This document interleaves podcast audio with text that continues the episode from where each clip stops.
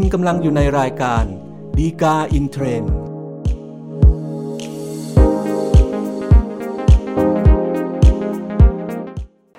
สวัสดีครับท่านผู้ชมท่านผู้ฟังทุกท่านนะครับพบกันอีกครั้งกับรายการดีกาอินเทรนด์รายการที่นำสาระดีๆที่น่าสนใจจากคำพิพากษาศาลฎีกามานำเสนอสู่ท่านผู้ชมท่านผู้ฟังทุกท่านนะครับรายการนี้เนี่ยจัดทำโดยกองสารสนเทศและประชาสัมพันธ์สำนักงานศาลยุติธรรมนะครับสำหรับประเด็นและก็เรื่องราวที่น่าสนใจที่เรานำมาพูดคุยกันในตอนนี้นะครับก็เป็นเรื่องของการ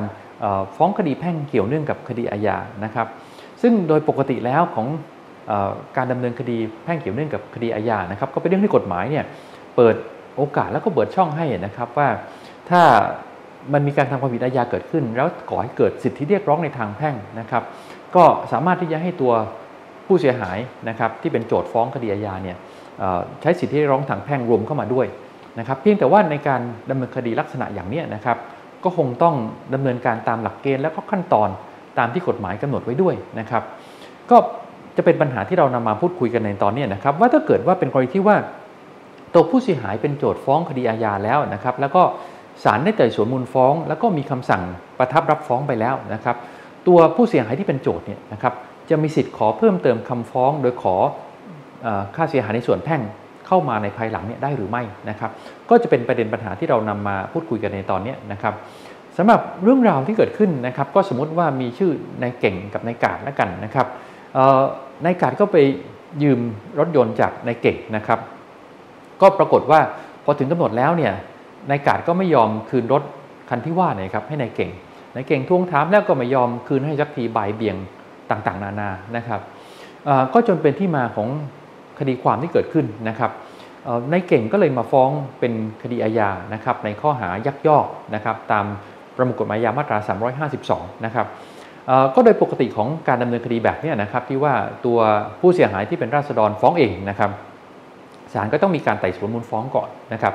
ซึ่งในคดีนี้ศาลก็ได้ทำการไต่สวนมูลฟ้องนะครับจนมีคำสั่งประทับรับฟ้องในคดีส่วนอาญาไปแล้วนะครับก็จนกระทั่งมีการนัดสืบพยานโจทย์จำเลยนะครับ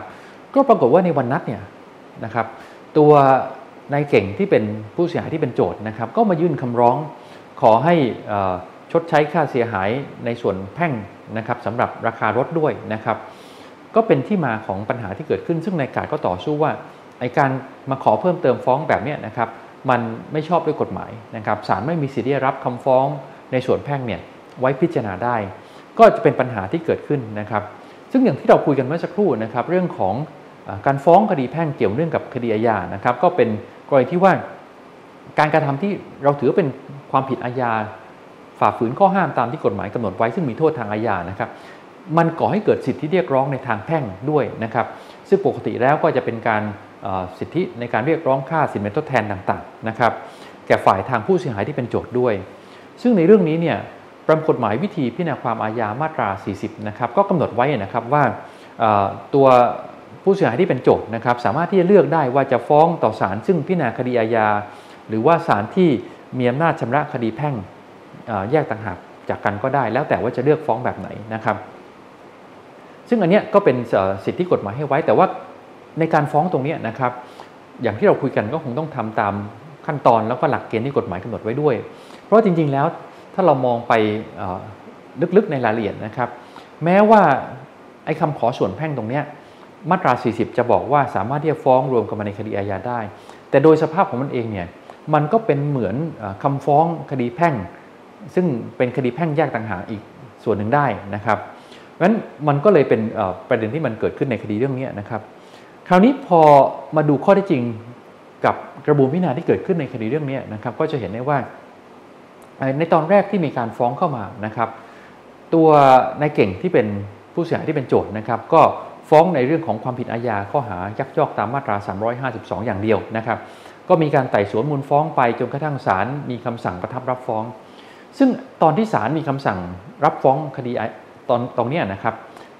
โดยปกติแล้วก็คือการรับฟ้องคดีทั้งหมดทุกส่วนของที่เกิดขึ้นแล้วก็มีการฟ้องร้องในคดีเรื่องนั้นนะครับแต่ว่าในขณะที่ศาลมีคำสั่งรับฟ้องเนี่ยตอนนั้นเนี่ยสภาพแห่งคำฟ้องเนี่ยมันเป็นเรื่องของความผิดอาญาอย่างเดียวนะครับไม่มีส่วนของ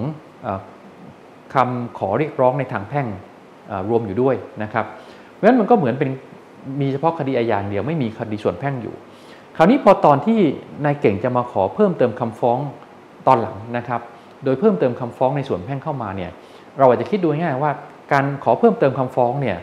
ปกติแล้วก็ต้องมีคำฟ้องเดิมที่มันสมบูรณ์ชอบด้วยกฎหมายอยู่ในคดีแล้วถูกไหมฮะถึงจะขอเพิ่มเติมได้แต่คราวนี้ไอ้คำขอเพิ่มเติมมาเนี่ยมันเป็นเรื่องส่วนแพ่งแต่ว่าอย่างที่เราคุยกันเมื่อสักครู่คือว่าตอนที่ศาลมีคำสั่งรับฟ้องไปเนี่ยมันไม่มีคดีส่วนแพ่งอยู่ใน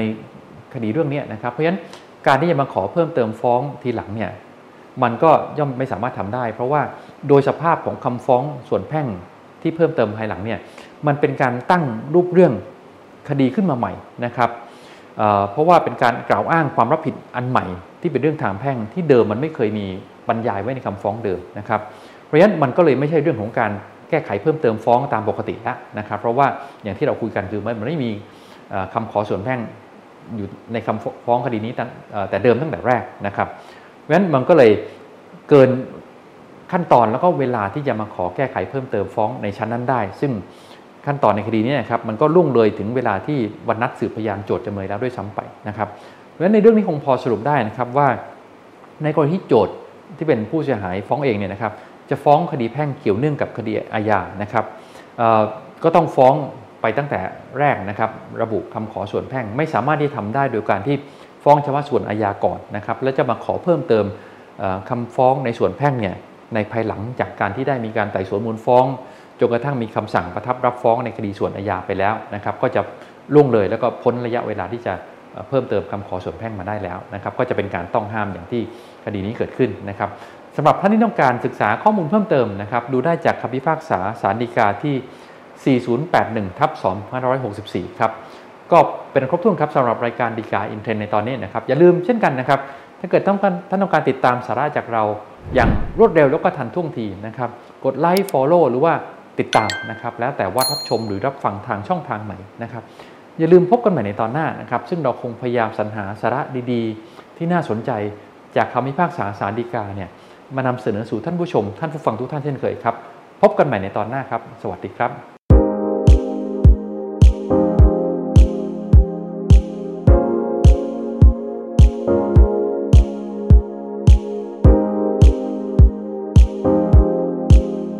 คุณกำลังอยู่ในรายการฎีกาอินเทรนด์